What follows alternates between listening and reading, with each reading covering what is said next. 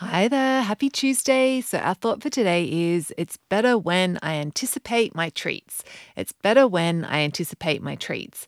And this is um, a thought, just a reminder that this whole idea of being intentional around our treats and like planning them ahead, like in terms of, you know, alcohol and or, you know, cookies, cake, whatever it is, it's, it's actually better for us because like we get to anticipate them. Like, whereas if you're just deciding in the moment, you've missed out on looking forward to it all that time. And um, yeah, this is reminding me of uh, Veronica has, there was a, um, a quote that she put in um, Circle last last round, and that like an I think it's a, a German thing or an Austrian thing of um, of like it's actually that anticipation is the greater part of joy or something.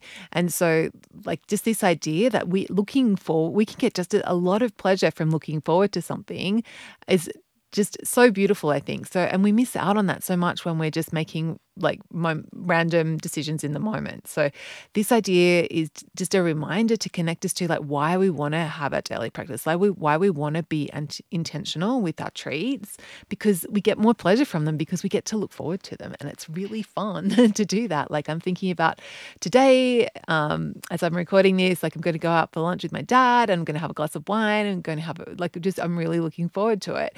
And whereas if I was just, you know, rocking, go, going through my day without having thought it through, like I, you know, I'd be missing out on that that little bit of, oh yeah, look, I'm getting to have wine. It's going to be great. It's going to, yeah. So so yeah, just a reminder today that it is actually better when you when you when you plan things ahead. It's the better when you anticipate your treats.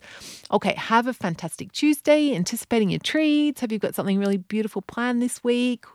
And I will catch you next week. Oh, tomorrow even.